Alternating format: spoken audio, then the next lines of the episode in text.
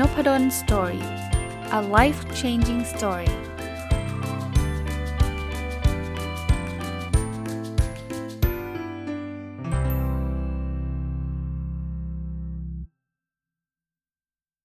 วัสดีครับ ยินดีต้อนรับเข้าสู่นพดล story podcast นะครับ แล้ววันเสาร์นะยินดีต้อนรับเข้าสู่รายการ Weekend Entrepreneur หรือรายการผู้ประกอบการวันหยุดนะวันนี้ไปเจอหนังสือเล่มหนึ่ง ต้องขออนุญาตขอบคุณสำนักพิมพ์อมรินทร์ก่อนเลยนะ ส่งมาให้นะครับ หนังสือชื่อว่า เปลี่ยนความชอบให้เป็นเงิน คนเขียนคือ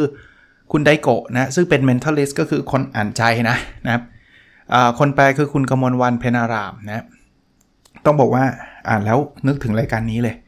เพราะว่ามันค่อนข้างตรงกับ concept ของผู้ประกอบการวันหยุดเลยครับว่า เอ้ยเราต้องเลือกสิ่งที่เราชอบเรารัก แล้วก็แปลงมันกลายเป็นรายได้แหล่งที่ 2 แหล่งที่ 3 นะครับ ผมเลยขออนุญาตเอามารีวิวให้ฟังนะอาจจะใช้เวลา มากกว่า 1 ครั้งแน่ๆนะคือคอนเซปต์ของหนังสือเล่มนี้เป็นแบบนี้ครับเขามีวงจรเขาเรียกว่าการสร้างเงินจากวงจรมิรู้จบ คืองี้ฮะเราจะมีงานงานหนึ่งที่ถ้าเรารู้ว่างานนี้มันคือสิ่งที่เราชอบเนี่ยนะครับมันก็จะทำให้มันมันสร้างเงินออกมา ยิ่งสร้างเงินออกมา เราก็เอาเงินนั้นไปลงทุนทำงานนั้นต่อ มันก็จะสร้างเงินที่ใหญ่ขึ้น แล้วมันก็เป็นสิ่งที่เราชอบ มันก็จะมากขึ้นเรื่อยๆ วนเวียนไปแบบนี้นึกออกไหมฮะ งานเงินสิ่งที่ชอบ งานเงินสิ่งที่ชอบไปเรื่อยๆ ต่างจากวงจรเดิมๆที่หลายคนเคยเจออยู่ก็คือบางคนบอกมีเงินปุ๊บไปเที่ยวไปเที่ยวเสร็จ ก็บริโภคสิ้นเปลืองเงินก็หมดไปนะอันนี้ก็ไม่ work หรือบางคนก็ตรงข้ามเลยครับ มีเงินก็ออม แต่เขาเรียกว่าออมเงินแบบไร้จุดหมายนะแล้วเงินมันก็เป็นเศษกระดาษ ไม่รู้จะออมไปทำไมนะครับ ก็หนังสือเล่มนี้เขาก็เล่าเรื่องราวของคนที่คนเขียนนะครับที่ที่เขาบอกเป็น mentalist นะคือเป็นนักอ่านใจนะผมชอบ concept ของเขานะเขาก็เล่าถึงชีวิตเขาเขาบอกว่า แต่ก่อนเนี่ยเขาเป็นคนที่ทำเงินได้เยอะแยะนะคือไปเป็นนักอ่านใจไปออกรายการทีวีเต็มไปหมดเลย แต่พอไปออกเสร็จถึงจุดหนึ่งเนี่ยเขารู้สึกว่ามันแบบมันไม่ใช่อะเขาเขาไม่ได้รักหรือชอบสิ่งเหล่านั้นน่ะนะเขาเลยตัดสินใจเลิกออกรายการทีวีพวกนั้นนะ แล้วเสร็จแล้วเนี่ยเขาก็มากลับทำในสิ่งที่เขาชอบก็คือเขาเขาชอบอ่านหนังสือ อันนี้เป็นอีกประการหนึ่งมั้งครับ ที่ทำให้ผมชอบหนังสือเล่มนี้เพราะว่าเพอเอิญคนเขียนก็ชอบในสิ่งที่ผมชอบเหมือนกันนะครับ คือการชอบอ่านหนังสือนั่นเองนะแล้วเขาบอกว่าหลังจากนั้นเขาก็ได้ความรู้การหนังสือเนี่ยเป็นการใช้เงินนะเป็นการเอาเงินไปลงทุนในความรู้ แล้วเขาก็ไปเป็นที่ปรึกษา เขาก็สามารถ balance ได้นะครับ สำหรับเงินที่เขาได้กับความสุขที่เขามีนะอันนี้คือ concept แบบแบบเร็วๆคร่าวๆนะครับแต่ผมจะเจาะไปทีละเรื่องเพราะว่าผมคิดว่ามีประโยชน์สำหรับคนที่ฟังรายการ Weekend Entrepreneur อยู่นะเริ่มจากบทนำเลย เขาบอกว่าต้องใช้เงินมากเท่าไหร่ ชีวิตคุณถึงจะมีความสุขได้นะครับ บทเรียนอันแรกคือเขาบอกว่าไม่มีความสุขหรอกถ้าเราจะหาเงินแต่อย่างเดียวอะเขามีข้อเปรียบเปรยอันหนึ่งที่ผมผมว่าเป็นข้อเปรียบเปรยที่ดีนะเขาบอกลองนึกภาพครับ ถ้าตอนเช้าเนี่ยนะหรือตอนไหนก็ได้เนี่ยเราไปร้านกาแฟ แล้วเราสั่งกาแฟมาหนึ่งแก้ว เสร็จแล้วเนี่ยมีคนเอากาแฟเราแบบใส่แก้วเบียร์แก้วใหญ่มาเลยอะ่ะแบบใหญ่ยักษ์เลยอะ่ะเราจะรู้สึกยังไงเขาบอกคนส่วนใหญ่อะจะรู้สึกว่าเฮ้ยคุณจะใส่กาแฟมาเยอะขนาดนั้นทำไมวะเรากินไม่หมดหรอก แล้วเอาจริงๆนะเขาใส่มาจริง ๆ นะ เราก็จะเสียดาย ไม่มีใครกินกาแฟแบบเป็นลิตรๆอะนึกออกไหมเขาบอกว่า ที่กาแฟเนี่ยทั้งๆทที่เราจ่ายเงินเท่าเดิมนะ แต่คนให้กาแฟเราเป็นลิตรเนี่ยเราก็กินไม่หมด เราก็กินเฉพาะสิ่งที่มันควรจะกินใช่ปะแต่เราไม่ทำแบบนั้นกับเงิน เงินน่ะมันเหมือนได้เท่าไหร่ก็ไม่พอครับ ซึ่งเขาบอกว่ามันก็ไม่ดีต่อสุขภาพเหมือนกาแฟที่เรากินเป็นลิตรๆนั่นแหละ มาถึงจุดหนึ่งเนี่ยเราควรจะเพียงพอกับเงิน เหมือนกับเราเพียงพอกับกาแฟ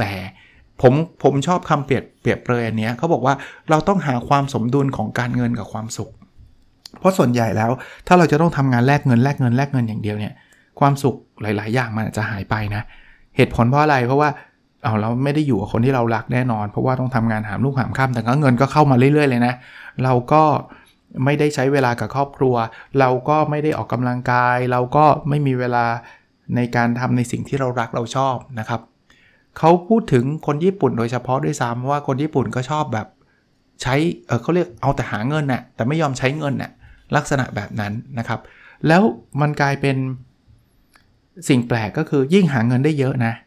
มันเหมือนกับ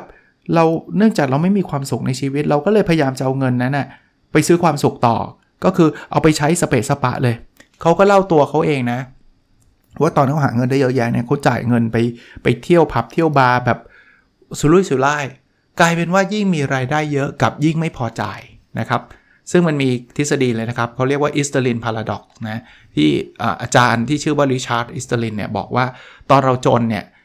แล้วมีรายได้เพิ่มขึ้นเราจะมีความสุขมากขึ้น แต่เมื่อเรามีรายได้มากถึงจุดหนึ่งแล้ว ไม่ว่ารายได้เราจะเพิ่มเท่าไหร่เนี่ยความสุขจะอยู่เท่าเดิม หรืออาจารย์ Daniel Kahneman เนี่ยเขาก็พูดเลยบอกว่าขีดความสุขของคนมีรายได้ต่อปี 2.4 ล้านบาทนะถ้าถึงจุดนั้นเมื่อไหร่เนี่ย ต่อให้มีรายได้เพิ่มขึ้น ก็ไม่ได้ช่วยเราให้มีความสุขมากขึ้นละนะตรงนี้เป็นข้อเตือนใจนะ คือไม่จำเป็นต้อง 2.4 ล้านอย่างเดียวนะครับคำถามคือเราควรจะมีเงินเท่าไหร่ถึงจะพอครับ อันนี้เป็นคำถามแรกนะที่เป็นบทนำที่กระตุ้นให้เราผมอ่านแล้วผมแบบเฮ้ยเดี๋ยวผมต้องมาเล่าให้ฟัง ซึ่งตัวเลขนี้อาจจะไม่ไม่ไม่เหมือนกันในแต่ละคนก็ได้นะครับ คราวนี้มาถึงบทที่1นนะบทที่ 1 ชื่อว่า ข้อเท็จจริงเกี่ยวกับเงิน 3 ประการที่น่าอึดอัดใจ ซึ่งทำให้ความสุขบินหนีนะครับ อันแรกก็คือความเชื่อผิดๆเกี่ยวกับเงินอันแรกนะ การใช้จ่ายคือสิ่งที่ไม่ดี หลายคนบอกโอ้อาจารย์เราต้องประหยัดนะเราต้องไม่ใช้จ่ายเขาบอกว่า อย่างนี้ครับ ให้คิดคำถามแรกนะ ถ้าเรามีเงิน 1,000 บาทเนี่ย เราจะทำอะไรอ่าเชื่อไหมครับ ตอนที่ผมคิดนี่ไม่ได้ไม่ได้แบบอ่านมาก่อนเลยนะ ผมคิดคำตอบเดียวกับคนเขียนเลย บางคนก็อาจจะบอกเอาไปเที่ยวเอาไปกินเอาไปทำอะไรก็ก็แล้วแต่นะแต่ผมตอบทันทีนั้นผมมี 1,000 บาท ออกเขาบอกงี้ ถ้ามี 1,000 บาทเนี่ยต้องใช้นะ ถ้าไม่ใช้เนี่ยมันจะหายไปภายใน 1 ชั่วโมงเนี่ยคือ 1 ชั่วโมงเนี่ยมีเงินให้ 1,000 บาท ถ้าไม่ใช้ก็เงินนี้ก็จะหายไปท่านจะไปใช้ทำอะไรนะก็ก็อย่างที่บอกนะครับ ก็ไม่ผิดไม่ผิดหรอกครับท่านอาจจะคิดว่าจะไปกินข้าว เอาไปซื้อของเอาอะไรก็แล้วแต่นะ แต่ผมตอบตอบทันทีผมไปซื้อหนังสือ ถ้าเป็น 1,000 บาทใน 1 ชั่วโมง ซึ่งตรงกับเขานะ คราวนี้เขาบอกงี้ที่เขากำลังจะพูดเขาบอกว่า มันมีการใช้เงิน 2 แบบครับ แบบแรกคือการใช้เงินเพื่อสนุกความสนุกสนานเพียงชั่วครู่นะไปซื้อของกินไปเที่ยวเล่นอย่างเงี้ยมันเพียงชั่วครู่ กับแบบที่ 2 คือการใช้เงินเดียวแบบเดียวกันนี่แหละ แต่ไปลงทุนเพื่อเปิดโอกาสให้ได้ทุนคืนมาเป็นรายรับในอนาคต ซึ่งเขานับการอ่านหนังสือไปด้วยเขาบอกไปซื้อหนังสือที่มันจะเป็นประโยชน์เราไปทำธุรกิจ ไปทำ weekend entrepreneur ไปทำผู้ประกอบการวันหยุดหรือทำอย่างอื่นที่มันมันงอกเงยขึ้นมาเนี่ยเขาบอกว่าแบบที่2เนี่ยคือการใช้เงินที่ถูกต้อง เพราะฉะนั้นไอ้ความรู้สึกที่บอกว่าการใช้จ่ายเป็นสิ่งที่ไม่ดี จึงไม่จริงเสมอไป ถ้าเราไปใช้จ่ายแบบพวกเพื่อความสุขชั่วครั้งชั่วคราวเงินอาจจะหมดไป แต่ถ้าเกิดเราใช้จ่ายในในสิ่งที่มันสามารถทำให้เราเก่งขึ้นทำให้เราดีขึ้นทำให้เราสามารถเจเนเรตรายได้เรามากขึ้น หรือมีความสุขมากขึ้นเนี่ย อันนั้นแหละคือการใช้จ่ายที่ถูกต้องนะครับ เพราะฉะนั้นใช้เงินกับแปลว่าไม่ดีเสมอหรือเปล่า ก็ต้องบอกว่าเป็นเป็นสิ่งที่ไม่ใช่เสมอไปนะครับ อันนี้ก็เป็นบทเรียนสำหรับบทที่1นนะฮะเขาก็มีข้อสรุปว่าเวลาจะใช้เงินนะ อย่างแรกเนี่ยให้ดูว่ามันคือการบริโภคอย่างสิ้นเปลืองหรือการลงทุนนะครับ แล้วเลิกคิดว่าใช้เงินแปลว่าไม่ดีนะครับนะวิธีที่เขาคิดก็คือเราก็ต้องหาวิธีการเพิ่มเงินจะดีกว่านะ แล้วเวลาเราพิจารณาให้เราเลือกสิ่งที่เราชอบนะแล้วใช้เงินไปกับสิ่งนั้น เดี๋ยวเราจะเก่งเองกับสิ่งที่เราชอบนะพอเราเก่งกับสิ่งที่เราชอบนะ เดี๋ยวเงินมันจะมาเองนะครับ ความเชื่อผิดๆอันที่2เขาบอกว่าการออมเงินเป็นทางลัดสู่ความสำเร็จ พูดแบบนี้หลายคนบอกแปลว่าอาจารย์นพดลไม่ให้ออมหรืออาจารย์คนนี้ที่เขาเขียนเนี่ยแปลว่าไม่ให้ออมหรือเปล่านะครับ ไม่ใช่ครับ การออมสำคัญแต่ว่าไม่ใช่อย่างเดียวนะ คือถ้าคุณออมอย่างเดียวเนี่ยคุณจะไม่เอาไปลงทุนอะไรเพิ่มเติมเลยนะครับแล้วถ้าคุณไม่เพิ่มเพิ่มเติมความสามารถของตัวเองคือทุกอย่างเก็บเก็บเก็บเก็บเก็บหมดเนี่ยคุณไม่ได้ใช้เงินพัฒนาตัวเองเนี่ยรายได้คุณก็จะไม่เข้ามานะครับเพราะนั้นเนี่ยเราเราอยากออมแบบ ไม่มีจุดหมายอะ่ะคือแบบสุดท้ายฉันจะออมอย่างเดียวเนี่ยเขาบอกให้ถามว่าออมไปเพื่ออะไรเนี่ยนะเพราะนั้นเนี่ยสิ่งที่เราควรสะสมไม่ใช่เงินนะแต่กลับเป็นความพยายามครับเอออันนี้ก็เป็นแนวคิดที่ดีนะเขาบอกว่า ใช่ครับ บางทีมันทำให้เราสบายใจ บางทีทำให้เราแบบรู้สึกเซฟคือคือผมไม่ได้ต่อต้านการออกการการออมเงิน แต่เราต้องมีจุดหมายนะเขาบอกว่าระหว่างที่คุณเก็บเงินไปเรื่อย ๆ เนี่ยนะแล้วคิดว่ามันเป็นตัวช่วยสนับสนุนเนี่ยคือไม่ยอมใช้จ่ายอะไรเลยเนี่ยจริง ๆ แล้วมันทำให้โอกาสดีๆของคุณหลุดหายไปนะยยกตัวอย่างเช่นเอออันนี้มันมีคอร์สที่มันเราสนใจแล้วมันจะพัฒนาตัวเราเองได้ แล้วอาจจะไปต่อยอดได้ แต่ไม่เอาอะเปลืองตังค์ฉันออมไว้ดีกว่า เราก็อาจจะสูญเสียโอกาสในในส่วนนั้นไปด้วยนะครับนั้นออมได้แต่ว่าก็ต้องใช้ด้วยแล้วก็ใช้อย่างชาญฉลาดนะครับ บทสรุปของเรื่องนี้ก็คือ เงินเก็บอย่างเดียวอย่างเดียวเนี่ยไม่สามารถสร้างความมั่นใจได้แท้จริง ควรใช้เงินลงทุนกับตัวเองดีกว่า ถัดไปคือเขาบอกว่าถ้าถึงจังหวะช่วงเวลาที่เหมาะสมในการใช้เงินควรใช้ไปเลยไม่ต้องลังเล และ 3 คือลงทุนกับการเรียนรู้และประสบการณ์ให้มากกว่าการเก็บเงิน โดยเฉพาะอย่างยิ่งคนที่อายุ 20-30 อ่าเน้นไม่ได้ต่อต้านการออม แต่ให้มันมีจุดหมายให้มันรู้จักใช้รู้จักออมนะอันที่ 3 ที่ความเชื่อผิดๆเกี่ยวกับการเงินนะครับเขาบอกว่าถ้าใช้เงินแล้วเงินจะหมดอ้าวผิดตรงไหนอะใช้เงินแล้วเงินจะหมดเขาบอกว่าไม่จริงครับ ถ้าเราไปใช้กับสิ่งที่เรารัก แล้วสร้างมันเป็นงาน แล้วงานตัวนั้นเนี่ยมันจะสร้างเงินขึ้นมาอีก ที่เมื่อกี้ผมเกริ่นไงครับอันนี้คือธีมหลักของหนังสือเล่มนี้เลยครับว่าเราสร้างเงินจากวงจรไม่รู้จบครับ เพราะฉะนั้นเนี่ยเราลงทุนกับสิ่งที่เรารักเราชอบ เราจะเก่งขึ้น เราเก่งขึ้น คนก็จะมาให้โอกาสเราในการทำสิ่งนั้นมากขึ้นนะครับ แล้วเราก็จะมีเงินมากขึ้นนะอันนี้แหละครับที่ที่เป็นธีมหลักของหนังสือเล่มนี้นะครับ หาเงินแล้วได้ใช้ชีวิตอย่างอิสระ ไม่ใช่หามาเพื่อเก็บอย่างเดียว หามาเพื่อออมอย่างเดียวนะคราวนี้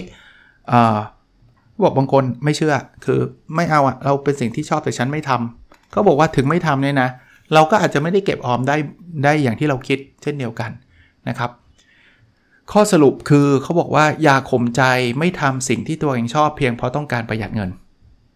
ท่านชอบถ่ายรูป แล้วมันมีคอร์สสอนถ่ายรูป มันมีหนังสือสอนถ่ายรูปซื้อเลยครับ ลงคอสเลยครับ ถ้ามันไม่ได้แบบแพงเวอร์วังอลังการเป็นล้านอะไรขนาดนั้นนะไม่ต้องกู้เงินมาซื้ออะไรขนาดนั้น เอาแบบว่าเอาทั่วๆไปเนี่ยคอสเรียนหรือว่าหนังสือเล่มหนึ่งมันไม่กี่บาทแล้วครับ ซื้อเลยฮะอย่าไปแบบฉันจะประหยัดจะประหยัดแล้วสุดท้ายเราก็ไม่ได้ทำสิ่งที่เรารัก แล้วเงินมันก็ไม่เข้ามานะครับ อีกอันนึงเขาบอกว่าอย่าเก็บเงินเพียงอย่างเดียว ควรหาเงินและใช้เงินเพื่อจะได้ใช้ชีวิตอย่างมีสละด้วย คือพอเก็บเนี่ยมันก็มีแต่ความทุกข์แล้วไปเก็บจากการทำงานที่เราไม่มีความสุขอีกต่างหาก ชีวิตเราก็แบบเป๋เลยอะ่ะ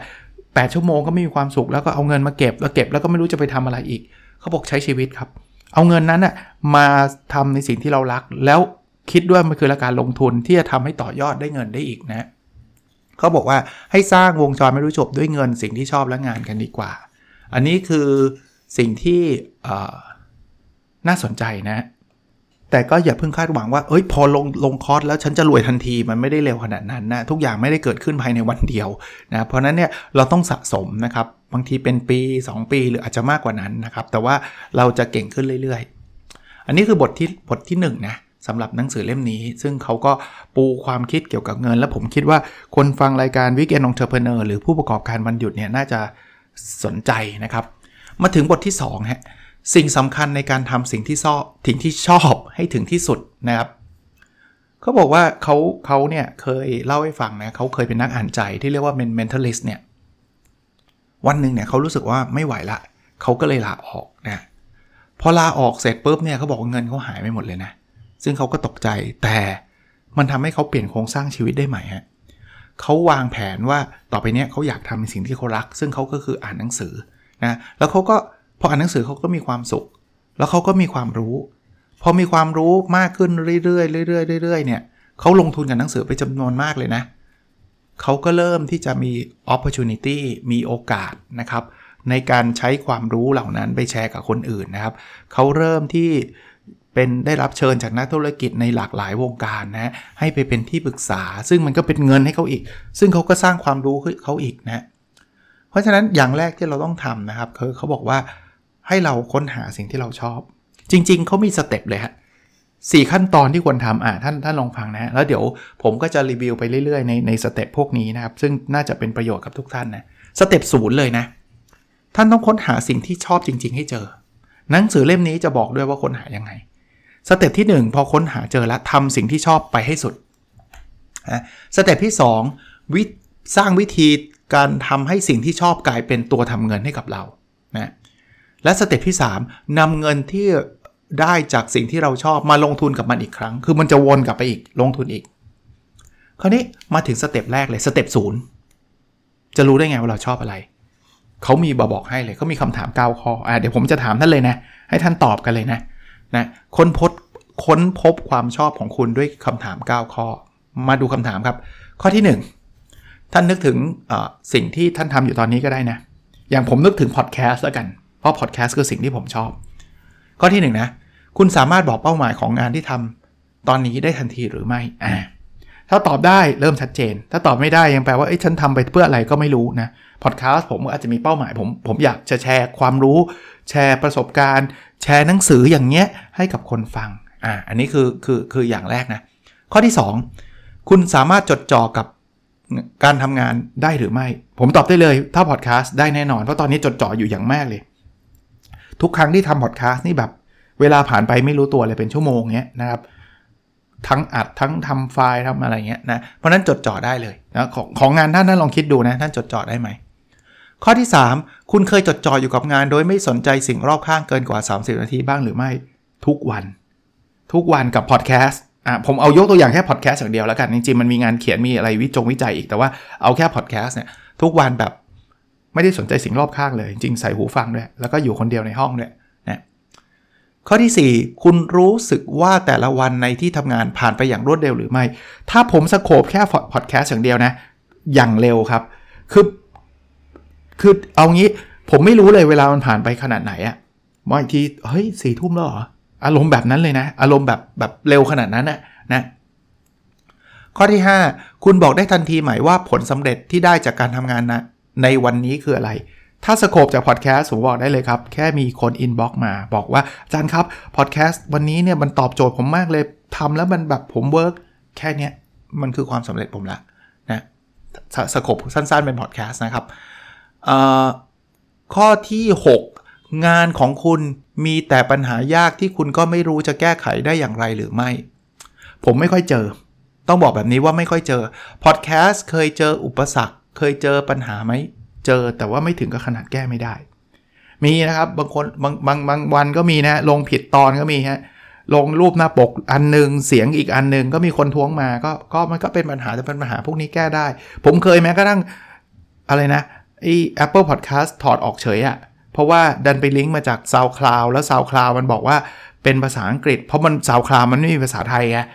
ผมแล้วเขาไปดีเทคว่ามันไม่ใช่ภาษาอังกฤษเขาถอดออกเฉยอะ ผมก็บอกว่าคุยกับ Apple เป็นเดือนเลยนะ คุยกับเขาเป็นเดือนบอกก็ซาวคามันไม่มีสุดท้ายต้องไปลิงก์มาจากบอร์ดพอดบีนอะไรเงี้ยแต่มันก็แก้ได้นะ ข้อ 7 คุณรู้สึกว่าสามารถจัดการตารางงานและเนื้อหางานด้วยตัวเองได้หรือไม่ร้อยเปอร์เซ็นต์ข้อนี้ร้อยเปอร์เซ็นต์พอดแคสต์อยู่ในมือผม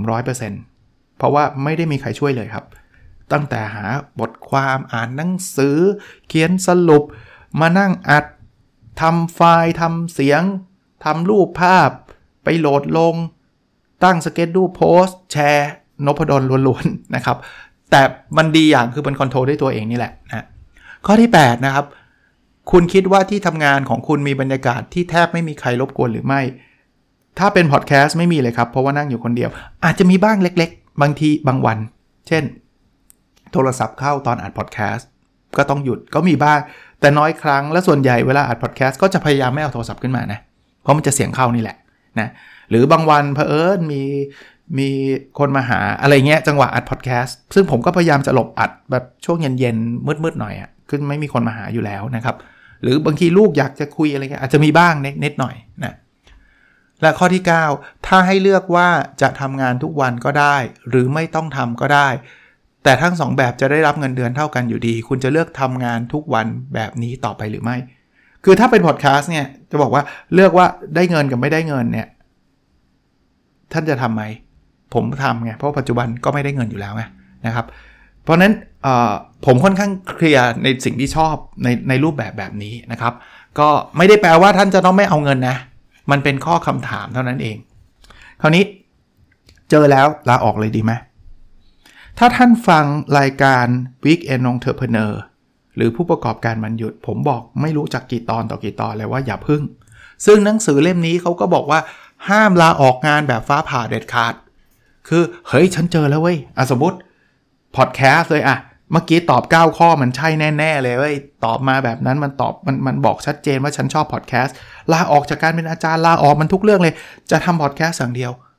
มันอาจจะไม่ work นะ เพราะรายได้ยังไม่ได้ทำซึ่งไอ้เรื่องรายได้เนี่ยเดี๋ยวคราวหน้าจะมาต่อให้ครับว่าจะสร้างรายได้ยังไงนะเพราะนั้นอย่าเพิ่งนะครับ เดี๋ยวค่อยๆ เรียนรู้ไปว่าพอดแคสต์มันจะสร้างรายได้ได้มากน้อยแค่ไหน หรืออย่างอื่นก็ได้นะครับ แต่ในหนังสือเล่มนี้อีกเรื่องหนึ่งที่อยากจะนำมาแชร์นะครับ คืออะผมผมสรุปในพาร์ทแรกก่อนแล้วกันนะฮะเขาบอกให้ตอบคาถาม 9 ข้อนะครับ เพื่อสำรวจดูว่างานที่ทำเนี่ยเรารู้สึกยังไงนะ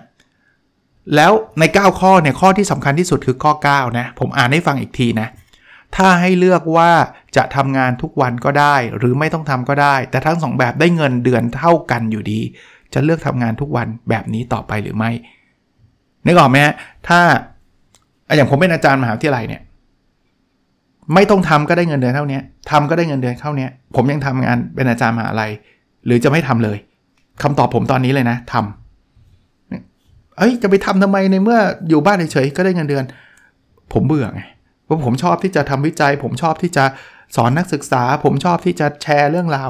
ผมทำเหมือนที่ที่ ตอนนี้ผมทำพอดแคสต์อยู่อะคือได้เงินกับไม่ได้เงินเนี่ยจะทํำไหมหรือได้เงินเท่ากันจะทำไม่ทำถ้าได้เงินเท่ากัน นั่งเฉยๆก็ได้เงินจากการทำพอดแคสต์สมมุตินะ แต่ต้องทำพอดแคสต์ถึงจะได้เงินเท่ากันแบบนั้น ผมก็ยังทำอยู่ดีนะ เพราะว่าการทำพอดแคสต์ของผมมันคือความสุขนะครับ เพราะฉะนั้นข้อ 9 เนี่ยตอบให้ดีนะครับ ว่ามันใช่หรือเปล่า เพราะมันข้อที่สำคัญที่สุดนะเอ่อแล้วข้อสรุปเมื่อกี้คือแม้มีงานอดิเรกที่เป็นสิ่งที่ชอบจริง ๆ อยู่แล้ว ก็อย่าเพิ่งลาออกทันทีนะครับ คราวนี้ในอีกเรื่องหนึ่งที่จะเป็นตัวระบุว่าเราเจอสิ่งที่ชอบแล้วหรือยังก็คือ หาสิ่งที่เรียกว่าสภาวะลื่นไหล หลายคนคงรู้จักคำว่า flow นะอะสภาวะลื่นไหลเนี่ยมันมีปัจจัยสำคัญ 8 อย่าง flow คืออะไรก่อน เมื่อกี้ที่ผมเล่านะพอดแคสต์ผมจะไม่รู้เลยว่าตอนนี้มันเวลาผ่านไปเท่าไหร่ แล้วรู้สึกว่ามันผ่านไปรวดเร็วมากท่านเคยไหมครับที่ท่านอยู่แบบเอ้ยแป๊บแป๊บเดียวเที่ยงแล้วแป๊บเดียวเย็นแล้วอะไรเงี้ยทำไปแบบอินมากๆอะ่ะนั่นคือโฟล์นะอย่างแรกคือเราต้องมีจุดมุ่งหมายที่ชัดเจนว่าเราทำเรื่องนี้ ทำไปเพื่ออะไรนะครับเอ่อถ้าไม่มีจุดมุ่งหมายทำไปเรื่อยเปื่อยมันจะไม่เข้าโฟล์นะอย่างเขียนหนังสือเนี่ยผมจะเข้าโฟล์บ่อยเพราะว่าผมจะอยากให้หนังสือมันเสร็จ หรือทำพอดแคสต์เนี่ยอย่างอย่างตอนนี้ก็เข้าโฟล์อยู่เนี่ยตอนนี้ไม่ได้ดูเวลาเลยด้วยซ้ำนะครับกำลังพูดกำลังอินอยู่เลยเนี่ยอย่างเงี้ยคือโฟล์นะมีเป้าหมายชัดเจนว่าพอดแคสต์วันนี้ทำไม่เสร็จ อันที่ 2 คือสมาธิชัดเจนนะครับ ถ้าไม่มีสมาธินะบอกเดี๋ยวดูทีวีไม่อะไรเงี้ยไม่ไม่ได้ไม่ได้ ถ้าจะโฟล์ต้องมีสมาธิ อันที่ 3 คือหลงลืมความรู้สึกนึกคิดของตัวเอง จริงครับ ผมจะไม่ได้รู้สึกว่า เอ๊ะตอนนี้เรากำลังคิดอะไรอยู่นะไม่มีครับ ถ้าจะเป็นอัดพอดแคสต์จะลุยอยู่ตรงนั้นเลย อันที่ 4เขาเรียกการบิดเบือนของเวลา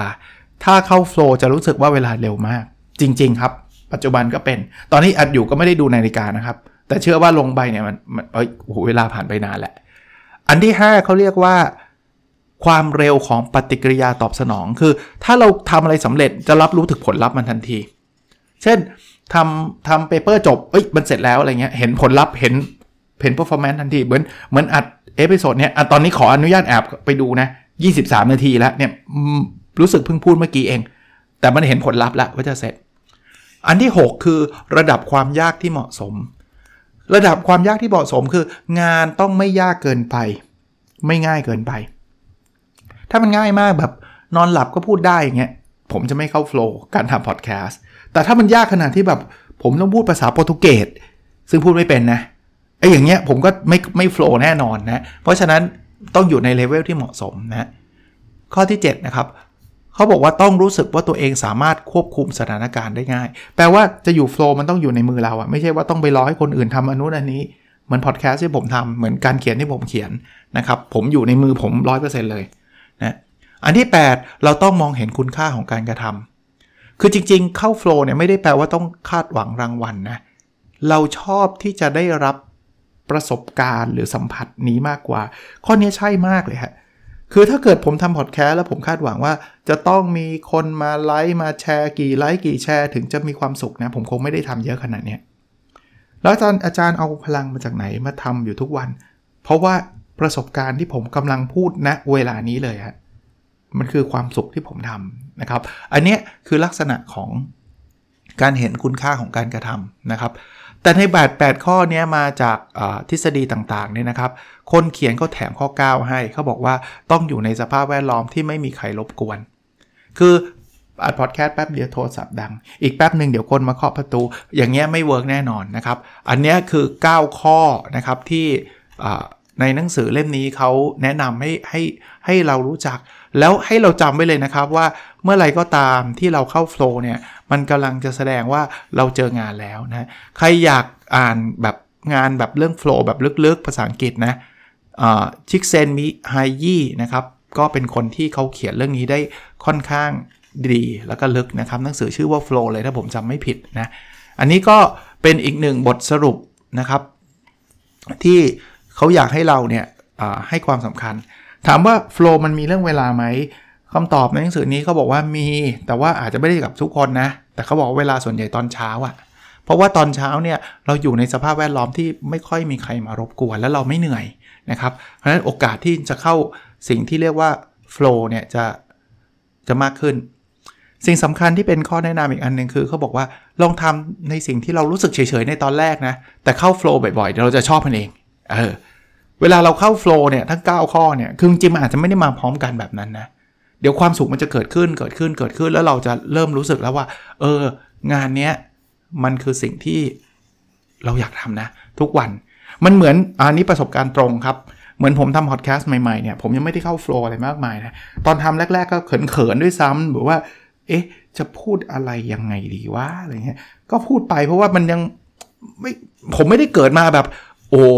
การทำพอดแคสต์นี่คือแบบ ความฝันในชีวิตผมตั้งแต่ตอนป .6 อะไรเงี้ย มันไม่ได้เป็นแบบนั้น ผมเพิ่งมารู้จักเมื่อ 3 ปีที่แล้วเองนะครับ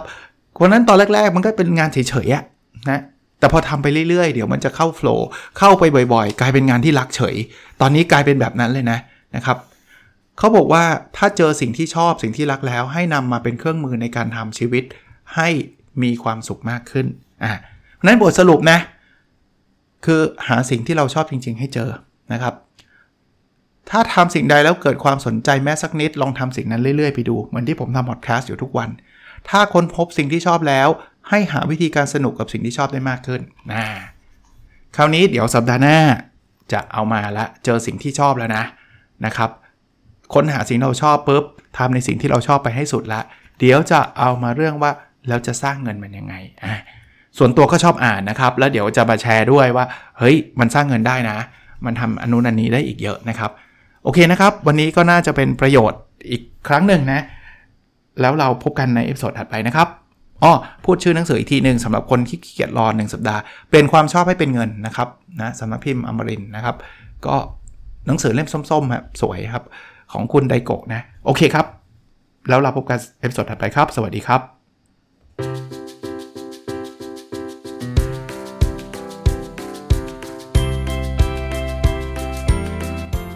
n o p a d o n Story a life changing story